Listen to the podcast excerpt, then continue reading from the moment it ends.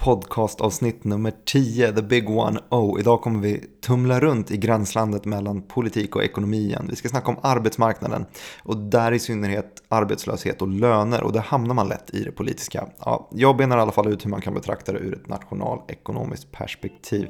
Och när jag säger jag, då menar jag ju såklart Martin Nilsson. Välkomna!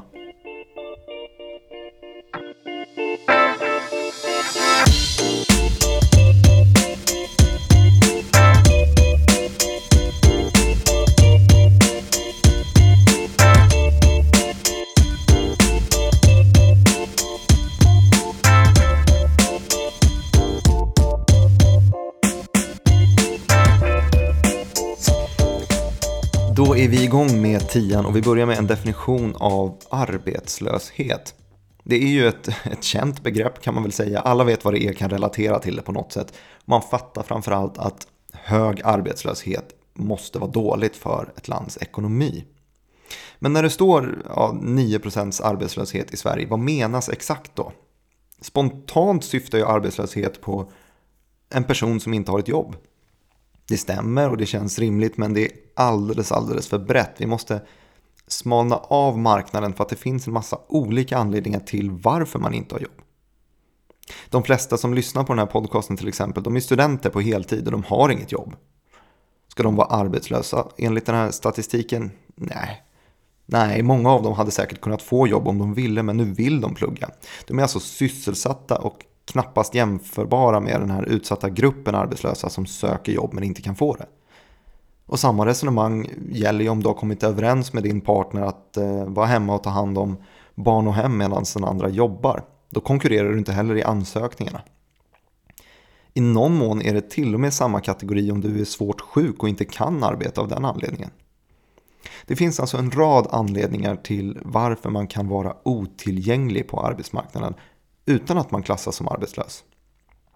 Det är den statistiska centralbyrån som sköter arbetslöshetsstatistiken i Sverige. Och vad gör de? Jo, de ringer helt enkelt till personer mellan 15 och 74 år och ställer frågor om vad de sysslar med på dagarna egentligen och hoppas att de svarar ärligt. Resultaten, det är det vi ser i tidningen. Eh, septemberundersökningen, det var den senaste som släpptes och då var Sveriges arbetslöshet 6 procent.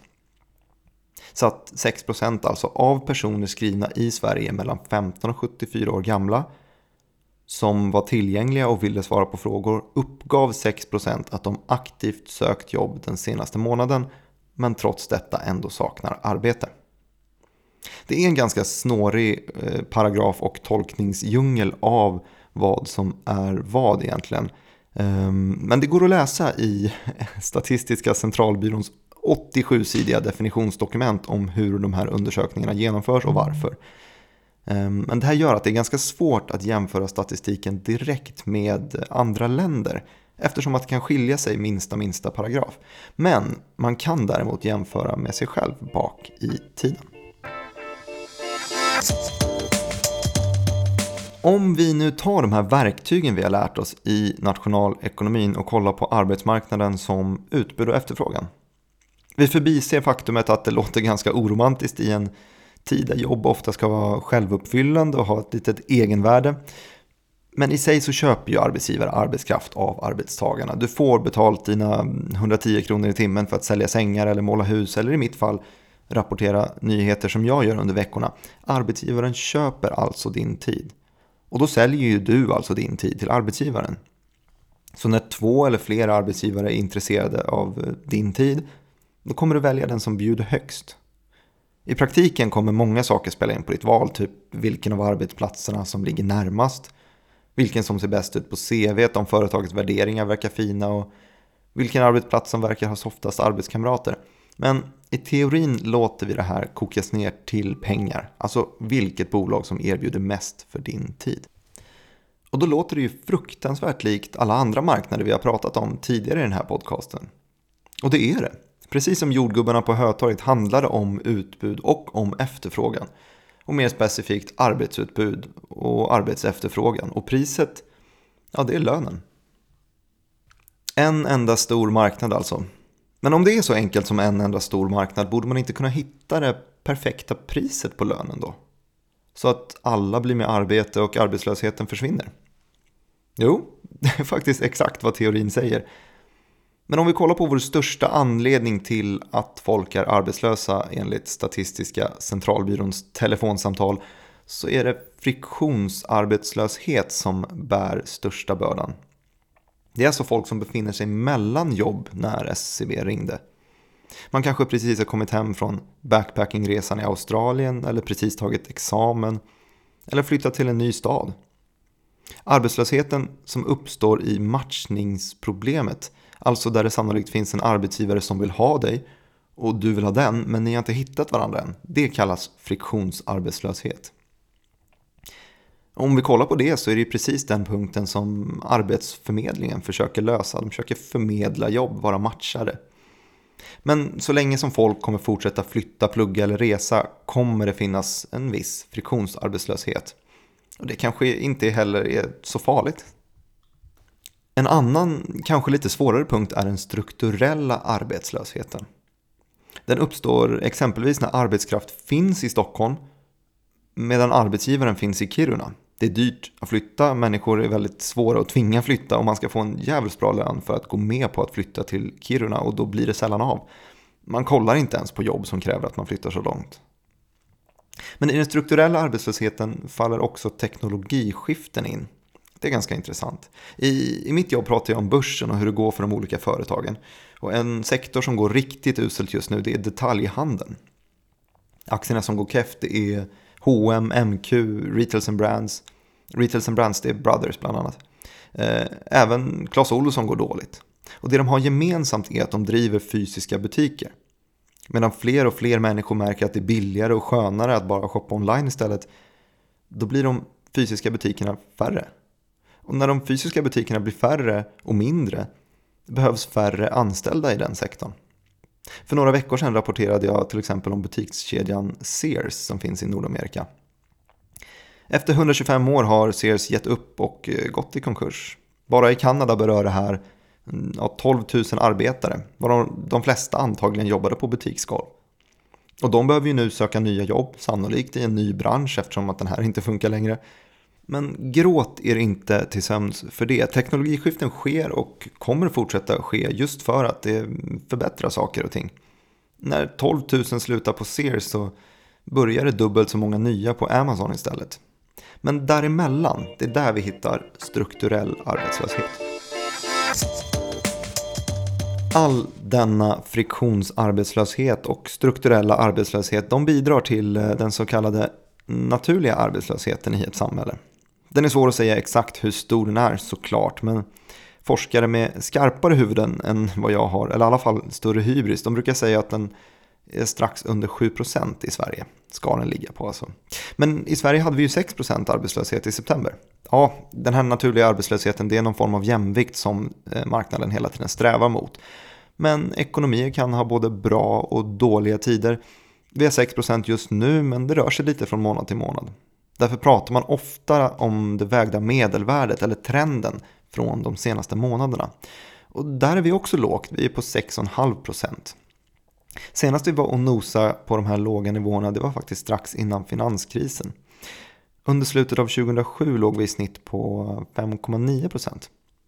Men en saftig finanskris och ett drygt år senare så var snittet nästan 9%. Och sedan den här toppen på 9% har vi gått stadigt neråt.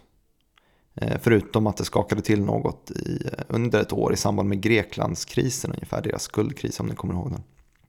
Men vi ska inte fastna i siffror utan jag ska ta tillbaka eh, makten över utbud och efterfrågan. Vi sa ju det synnerligen okontroversiella påståendet att lönen är priset på arbetskraft. I Sverige och i många länder har vi miniminivåer på lön. Hur funkar det? Eller ja, I Sverige har vi ingen lagstadgad minimilön. Ingångslönerna bestäms istället via kollektivavtal som förhandlas fram av arbetsgivarorganisationer och fackförbund. Varje år träffas representanter från branschen med representanter från företagen och så debatterar de om hur stor lönehöjningen ska bli detta år. Och det är såklart till för att skydda löntagarnas arbetsvillkor och intressen och se till att de får okej betalt. Men vad betyder det här egentligen för företagen på den här arbetsmarknaden? Jo, från företagens sida betyder det att det finns en minimilön, alltså ett minsta pris att köpa arbetskraft för. De kan helt enkelt inte köpa den för mindre. Och det skapar ju en undre barriär på priset på arbetskraft. Enligt våra utbud och efterfrågan-kunskaper kommer ju då kvantiteten, alltså antalet anställda, minska. Så för att summera effekten av minimilön så gör det att färre människor får jobb. Men av de som får jobb så får de bättre betalt. En ytterligare faktor som påverkar den här arbetsmarknaden är att vi har lagar som reglerar när och hur man får sparka anställda. Och det är för att ytterligare säkra att anställningarna vi har är trygga. Både minimilön och trygga anställningar det är såklart helsoft men det kostar i form av att färre människor får jobb. Eftersom att företaget måste vara helt säkra på att man har råd att anställa personen och att företaget inte riktigt kan ångra sig helt och hållet. Företaget måste helt enkelt ha lite marginaler att arbeta med. Och varför måste de det? Jo, att världsekonomin går bättre ibland och sämre ibland, det är alla med på. Det finns alltså både bra och dåliga tider, men trots det kan löner bara gå upp. Hade marknaden varit oreglerad hade väl priset på arbetskraft sannolikt gått både upp och ner beroende på hur ekonomin går. Det gör ju alla andra marknader. Men mellan 2007 och 2009 steg reallönerna drygt 3%. De steg alltså drygt 3% med eventuell inflation eller deflation inräknad genom en hel finanskris. Under samma tid gick snittarbetslösheten, som vi pratade om förut, den gick från knappt 6% till 9%. Ekonomin kollapsade alltså till den grad att medan 50% fler gick in i arbetslöshet, 50% alltså att nu 9% mellan åldern 15 till 74 uppgav att de var arbetslösa istället för 6% som det var förut. Medan det hände så steg lönerna drygt 3% bland de som lyckades behålla jobbet. Jag hade gärna fortsatt prata arbetsmarknad men nu har solen gått ner utanför lägenheten i Stockholm och då får det faktiskt räcka. Det här har varit avsnitt 10 och det är ett historiskt avsnitt för det råkar nämligen vara det sista i den här serien. Jag har pysslat med det här projektet ett tag nu och tyckt att det var grymt kul att kunna prata i en hel kvart utan att någon säger emot och medan jag njutit av den friheten har jag kanske till och med hjälpt någon med nekplugget eller i alla fall väckt ett intresse för ekonomi. Jag vet att ni har blivit ett gäng ganska trogna lyssnare nu och med er vill jag ju inte tappa kontakten. Ni är därför så fruktansvärt varmt välkomna att slänga iväg ett mail till nekpodcast.gmail.com så tar vi det därifrån. Jag försvinner inte helt, närmast i tiden kommer ni hitta mig på Stockholms universitet nu den 12 december om en dryg månad. Där har jag blivit ombedd att hålla en eh, lunchföreläsning. Den är gratis och helt öppen för alla så kom fram och säg hej om vi ses där.